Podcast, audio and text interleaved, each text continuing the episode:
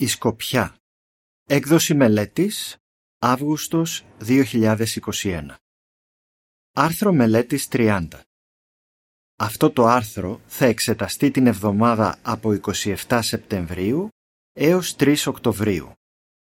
Να εκτιμάτε τη θέση σας στην οικογένεια του Ιεχωβά. Θεματικό εδάφιο τον έκανες λίγο κατώτερο από τους αγγέλους και τον στεφάνωσες με δόξα και λαμπρότητα. Ψαλμός 8.5 Υποσημείωση. Ύμνος 123 Όσια υποταγή στη θεοκρατική τάξη. Περίληψη. Για να λειτουργεί μια οικογένεια καλά, πρέπει το κάθε μέλος της να ξέρει τι αναμένεται να κάνει και να συνεργάζεται με τα υπόλοιπα μέλη. Ο πατέρας ασκεί στοργικά την ηγεσία, η μητέρα τον υποστηρίζει και τα παιδιά συνεργάζονται υπάκουα με τους γονείς τους. Κάτι παρόμοιο συμβαίνει με την οικογένεια του Ιεχωβά. Ο Θεός μας έχει έναν σκοπό για εμάς και αν συνεργαζόμαστε με αυτόν τον σκοπό θα ανήκουμε στην οικογένεια των λάτρεών Του για πάντα. Παράγραφος 1. Ερώτηση. Ποιες ερωτήσεις ίσως έρχονται στο νου μας όταν συλλογιζόμαστε όλα όσα έχει δημιουργήσει ο Ιεχωβά; Όταν συλλογιζόμαστε το αχανές σύμπαν που έχει δημιουργήσει ο Ιεχωβά, ίσως νιώθουμε όπως ο ψαλμοδός Δαβίδ, ο οποίος προσευχόμενος είπε «Όταν βλέπω τους ουρανούς σου, τα έργα των δαχτύλων σου, τη σελήνη και τα άστρα που ετοίμασες, τι είναι ο θνητός άνθρωπος και τον θυμάσαι ή ο γιος του ανθρώπου και τον φροντίζεις» Ψαλμός 8, 3 και 4 Όπως ο Δαβίδ, έτσι και εμείς, ίσως βλέπουμε τη μικρή θέση που καταλαμβάνουμε στο σύμπαν και γεμίζουμε θαυμασμό για το ότι ο Ιχωβά μας θυμάται. Ωστόσο, όπως θα δούμε, ο Ιχωβά όχι μόνο έδωσε προσοχή στους πρώτους ανθρώπους, τον Αδάμ και την Εύα, αλλά επίσης τους έκανε μέρος της οικογένειάς του. Παράγραφος 2. Ερώτηση. Ποιος ήταν ο σκοπός του Ιεχωβά για τα πρώτα επίγεια παιδιά του; Ο Αδάμ και η Εύα ήταν τα πρώτα επίγεια παιδιά του Ιεχωβά και ο Ιεχωβά ήταν ο στοργικός ουράνιος πατέρας τους. Ανέμενε από αυτό το ζευγάρι να είναι παραγωγικά μέλη της οικογένειάς του. Ο Θεός τους είπε «Να είστε καρποφόροι και να πληθυνθείτε, να γεμίσετε τη γη και να την καθυποτάξετε». Γένεση 1.28 έπρεπε να κάνουν παιδιά και να φροντίζουν το σπίτι τους, τη γη. Αν είχαν συνεργαστεί υπάκουα με τον σκοπό που είχε ο Ιεχωβά για εκείνους, τόσο αυτοί όσο και οι απόγονοί τους θα παρέμεναν μέλη της οικογένειας του Θεού για πάντα. Παράγραφος 3. Ερώτηση. Γιατί μπορούμε να πούμε ότι ο Αδάμ και η Εύα είχαν μια αξιότιμη θέση στην οικογένεια του Ιεχωβά; Ο Αδάμ και η Εύα είχαν μια αξιότιμη θέση στην οικογένεια του Ιεχωβά. Όπως καταγράφεται στο εδάφιο Ψαλμός 8.5 και στην υποσημείωση, ο Δαβίδ είπε το εξής σχετικά με τη δημιουργία του ανθρώπου από τον Ιεχωβά. «Τον έκανες λίγο κατώτερο από τους αγγέλους και τον στεφάνωσες με δόξα και λαμπρότητα». Είναι αλήθεια ότι ο Θεός δεν έδωσε στους ανθρώπους την ίδια δύναμη, την ίδια ευφυΐα και τις ίδιες ικανότητες με τους αγγέλους. Ωστόσο, η ανθρωπότητα είναι μόνο λίγο κατώτερη από εκείνα τα κρατέα πνευματικά πλάσματα. Για φανταστείτε, ο Ιεχωβά έδωσε πραγματικά στους πρώτους μας γονείς ένα υπέροχο ξεκίνημα. Παράγραφος 4. Ερώτηση. Τι συνέβη με τη θέση του Αδάμ και της Εύας στην οικογένεια του Ιεχωβά και τι θα εξετάσουμε σε αυτό το άρθρο; Δυστυχώς, ο Αδάμ και η Εύα έχασαν τη θέση τους στην οικογένεια του Ιεχωβά. Αυτό είχε καταστροφικές συνέπειες για τους απογόνους τους, όπως θα δούμε στη συνέχεια αυτού του άρθρου.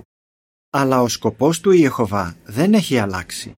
Εκείνος θέλει να είναι οι υπάκουοι άνθρωποι παιδιά του για πάντα.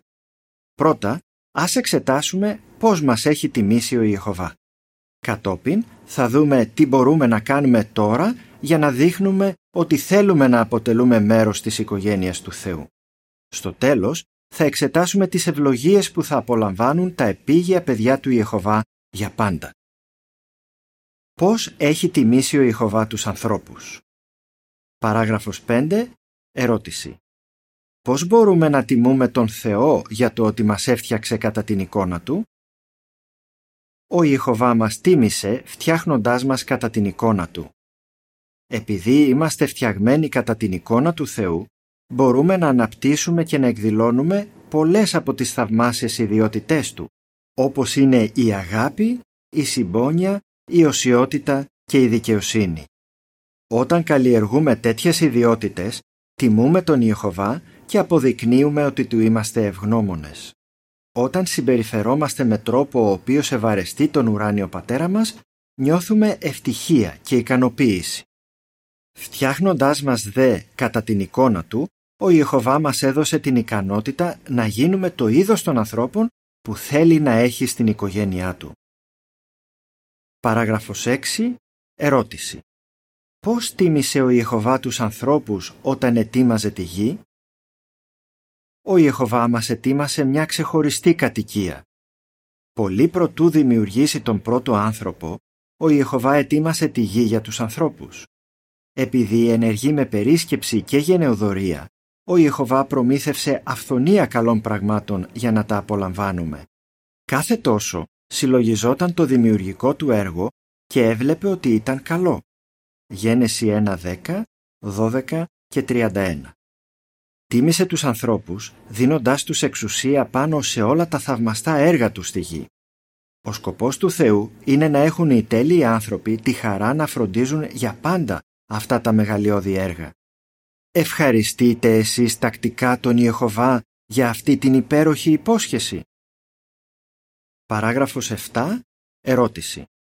Πώς δείχνει το εδάφιο Ιησούς του Ναβί 24-15 ότι ο άνθρωπος έχει ελεύθερη βούληση; Ο Ιεχωβά μας έδωσε το δώρο της ελεύθερης βούλησης. Μπορούμε να επιλέξουμε ποια πορεία θα ακολουθήσουμε στη ζωή. Το εδάφιο Ιησούς του Ναβί 24-15 αναφέρει «Αν όμως σας φαίνεται κακό να υπηρετείτε τον Ιεχωβά, διαλέξτε σήμερα ποιον θα υπηρετείτε, είτε τους θεούς που υπηρετούσαν οι προπάτορές σας στην άλλη πλευρά του ποταμού, είτε τους θεούς των αμοραίων στον οποίον τη γη κατοικείτε. Πάντως εγώ και το σπιτικό μου θα υπηρετούμε τον Ιεχωβά. Η ικανότητα να επιλέγουμε ονομάζεται ελεύθερη βούληση. Ο στοργικός Θεός μας χαίρεται όταν επιλέγουμε να τον υπηρετούμε. Μπορούμε να χρησιμοποιούμε την ελεύθερη βούλησή μας σωστά σε πολλούς τομείς. Εξετάστε το παράδειγμα του Ιησού. Παράγραφος 8. Ερώτηση. Ποιος είναι ένας τρόπος με τον οποίο χρησιμοποίησε ο Ιησούς την ικανότητα επιλογής του; Ακολουθώντας το παράδειγμα του Ιησού, μπορούμε να επιλέγουμε να βάζουμε τα συμφέροντα των άλλων πάνω από τα δικά μας. Σε κάποια περίπτωση που ο Ιησούς και οι Απόστολοι του ήταν πολύ κουρασμένοι, πήγαν σε ένα ήσυχο μέρος ελπίζοντας να ξεκουραστούν. Αλλά δεν τα κατάφεραν. Τους βρήκε ένα πλήθος το οποίο αδειμονούσε να διδαχτεί από τον Ιησού. Ο Ιησούς ωστόσο δεν ενοχλήθηκε. Απέναντίας ένιωσε ευσπλαχνία για αυτούς τους ανθρώπους. Τι έκανε λοιπόν; Άρχισε να τους διδάσκει πολλά. Μάρκος 6, 30 έως 34 Όταν μιμούμαστε τον Ιησού, θυσιάζοντας χρόνο και δυνάμεις για να βοηθάμε άλλους, φέρνουμε δόξα στον ουράνιο πατέρα μας. Επίσης, δείχνουμε στον Ιεχωβά ότι θέλουμε να αποτελούμε μέρος της οικογένειάς Του. Παράγραφος 9. Ερώτηση. Τι πρέπει να έχουν υπόψη τους οι γονείς; Ο Ιεχωβά έδωσε στους ανθρώπους την ικανότητα να κάνουν παιδιά, καθώς και την ευθύνη να τα διδάσκουν έτσι ώστε να τον αγαπούν και να τον υπηρετούν. Αν είστε γονέας, εκτιμάτε αυτό το ιδιαίτερο δώρο. Παρότι οι άγγελοι έχουν ευλογηθεί τόσο πολύ από τον Ιεχωβά, το συγκεκριμένο προνόμιο δεν τους έχει δοθεί. Έχοντας αυτό υπόψη, εκείνοι που ανατρέφουν παιδιά πρέπει να θεωρούν πολύτιμη αυτή την ευκαιρία. Στους γονείς έχει δοθεί μια παρακαταθήκη, το ιερό καθήκον να ανατρέφουν τα παιδιά τους με τη διαπαιδαγώγηση και την ουθεσία του Ιεχωβά. Εφεσίους 6.4 Για να βοηθήσει τους γονείς, η οργάνωση του Θεού παρέχει πολλά βασισμένα στη γραφή εργαλεία, όπως εκδόσεις, βίντεο, μουσική και διαδικτυακά μέσα. Σαφώς, τόσο ο ουράνιος πατέρας μας όσο και ο γιος του αγαπούν τα μικρά παιδιά μας. Όταν οι γονείς βασίζονται στον Ιεχωβά και κάνουν το καλύτερο που μπορούν για να φροντίζουν τα πολύτιμα παιδιά τους, εκείνος χαίρεται. Αυτοί οι γονείς δίνουν στα παιδιά τους την προοπτική να είναι μέρος της οικογένειας του Ιεχωβά για πάντα. Παράγραφοι 10 και 11. Ερώτηση.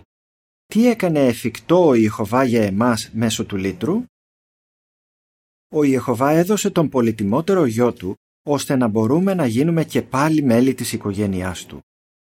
Όπως αναφέραμε στην παράγραφο 4, ο Αδάμ και η Εύα έχασαν τη θέση τους στην οικογένεια του Ιεχωβά, ενώ έγιναν αιτία να τη χάσουν και τα παιδιά τους. Ο Αδάμ και η Εύα παρήκουσαν εσκεμένα τον Θεό, οπότε τους άξιζε να τους αποκληρώσει. Αλλά τι θα γινόταν με τους απογόνους τους; Ο Ιεχωβά μερίμνησε στοργικά να υιοθετηθούν στην οικογένειά του όσοι θα το άξιζαν. Το έκανε αυτό μέσω της θυσίας του μονογενούς γιού του, του Ιησού Χριστού. Ως αποτέλεσμα της θυσίας του Ιησού, 144.000 ανθρώπινοι τηρητές ακαιρεότητας έχουν υιοθετηθεί ως γη του Θεού. Επίσης, αναρρύθμιτα εκατομμύρια άλλων πιστών ατόμων κάνουν υπάκουα το θέλημα του Θεού. Έχουν την προοπτική να γίνουν πλήρη μέλη της οικογένειας του Θεού μετά την τελική δοκιμή στο τέλος της χιλιετίας. Με αυτή την προοπτική υπόψη, ακόμα και τώρα αποκαλούν τον Ιεχωβά, τον δημιουργό τους, πατέρα.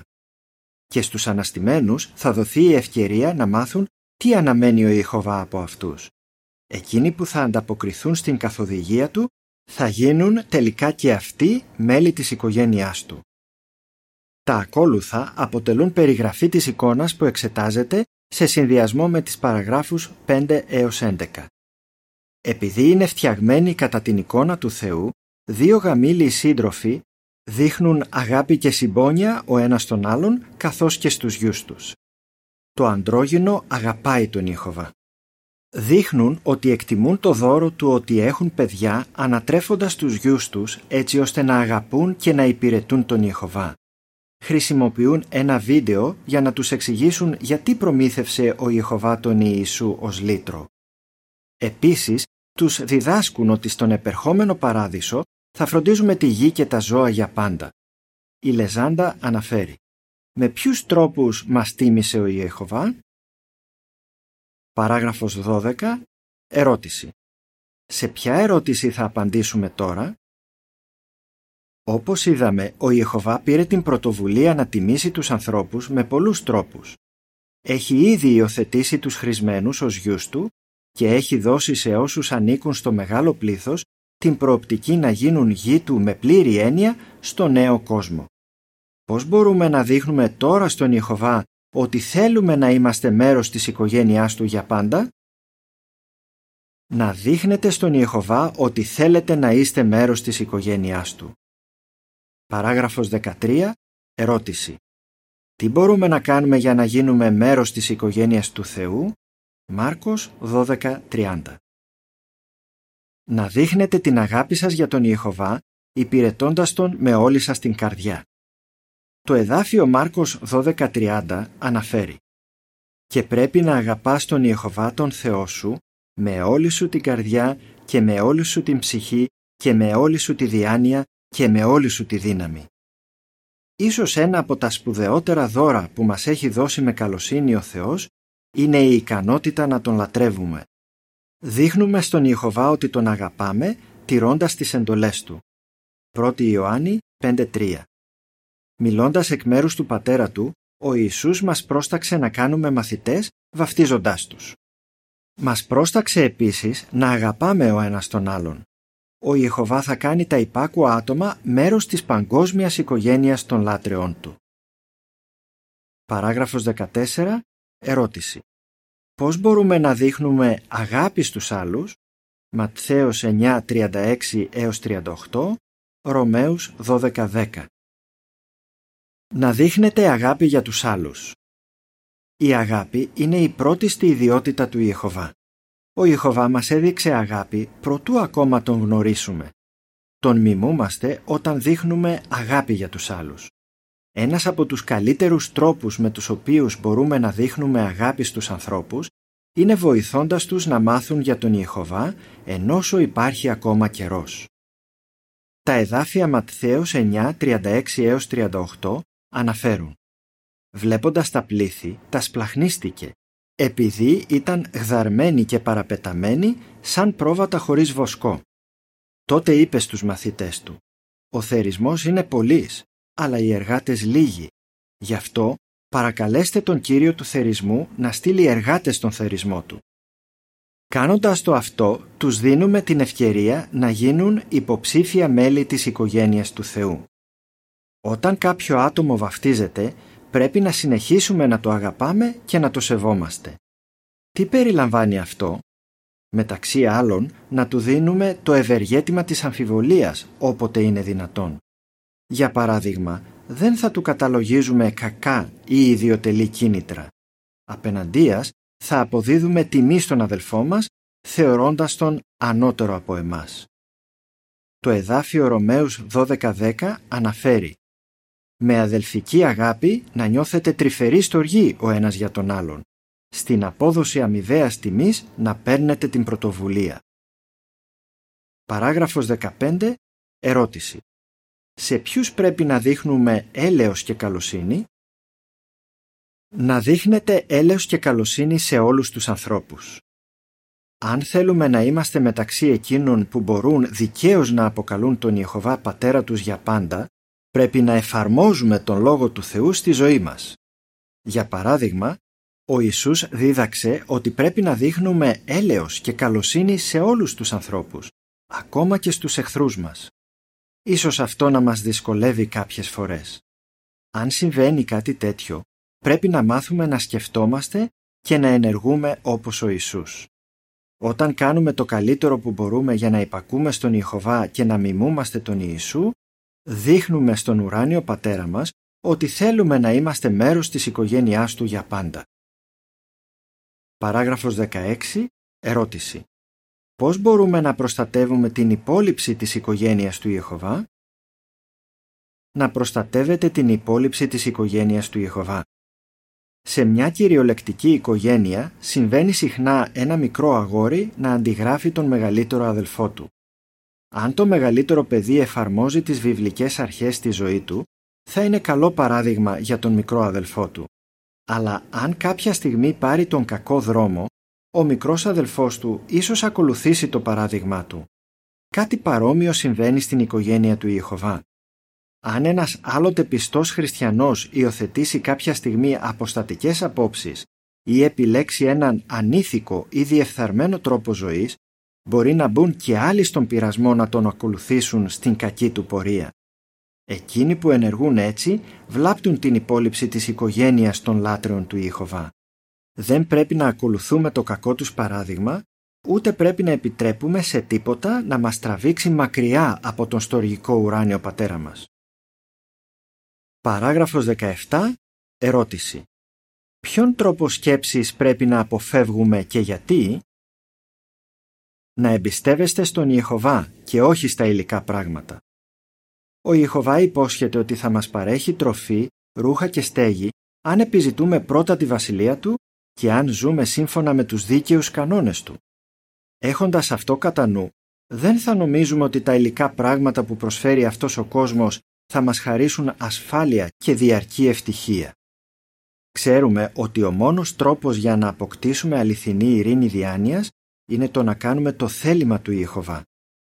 Ακόμα και αν έχουμε τη δυνατότητα να αγοράζουμε πολλά πράγματα, πρέπει να σκεφτόμαστε αν όντως έχουμε τον χρόνο ή τις δυνάμεις για να τα χρησιμοποιούμε και να τα συντηρούμε.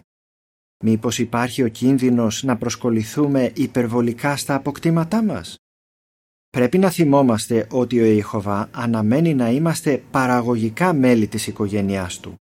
Αυτό σημαίνει ότι δεν πρέπει να επιτρέπουμε να αποσπαστεί η προσοχή μας.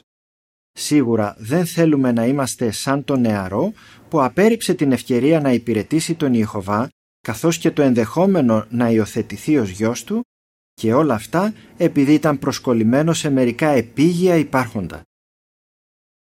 Τι θα απολαμβάνουν για πάντα τα παιδιά του Ιεχωβά; Παράγραφος 18. Ερώτηση. Ποια μεγάλη τιμή και ποιες ευλογίες θα απολαμβάνουν οι υπάκουοι άνθρωποι για πάντα; Οι υπάκουοι άνθρωποι θα απολαμβάνουν τη μεγαλύτερη τιμή που υπάρχει, το προνόμιο να αγαπούν και να λατρεύουν τον Ιεχωβά για πάντα. Όσοι έχουν την επίγεια ελπίδα θα έχουν επίσης τη χαρά να φροντίζουν αυτόν τον πανέμορφο πλανήτη που τόσο τέλεια σχεδίασε ο Ιεχωβά ώστε να είναι η κατοικία τους. Σύντομα, η γη και κάθε ζωή πάνω σε αυτήν θα ανανεωθούν υπό τη διακυβέρνηση της Βασιλείας. Ο Ιησούς θα αντιστρέψει τις συνθήκες που προέκυψαν όταν ο Αδάμ και η Εύα αποφάσισαν να εγκαταλείψουν την οικογένεια του Θεού. Ο Ιεχωβά θα αναστήσει εκατομμύρια ανθρώπους και θα τους δώσει την ευκαιρία της αιώνιας ζωής με τέλεια υγεία σε μια γη που θα έχει γίνει παράδεισος. Καθώς το επίγειο τμήμα της οικογένειας των λάτρεων του Ιεχωβά θα προχωρήσει σε τελειότητα, ο καθένας θα αντανακλά τη δόξα και τη λαμπρότητα που ανέφερε ο Δαβίδ. Παράγραφος 19. Ερώτηση. Τι πρέπει να έχουμε κατά νου; Αν ανήκετε στο μεγάλο πλήθος, έχετε μια θαυμάσια προοπτική. Ο Θεός σας αγαπάει, θέλει να είστε μέλος της οικογένειάς Του. Γι' αυτό να κάνετε ό,τι μπορείτε για να τον ευαρεστείτε. Να ζείτε την κάθε μέρα έχοντας στο νου και στην καρδιά σας τις υποσχέσεις του Θεού. Να εκτιμάτε το προνόμιο που έχετε να λατρεύετε τον αγαπητό ουράνιο πατέρα μας και να θεωρείτε πολύτιμη την προοπτική να τον ενείτε για πάντα. Πώς θα απαντούσατε; Πώς τίμησε ο Ιεχωβά τους ανθρώπους; Πώς μπορούμε να δείχνουμε στον Ιεχωβά ότι θέλουμε να είμαστε μέρος της οικογένειάς Του; Τι θα απολαμβάνουν σε λίγο τα παιδιά του Ιεχωβά; Ύμνος 107. Το θεϊκό υπόδειγμα της αγάπης. Τέλος του άρθρου.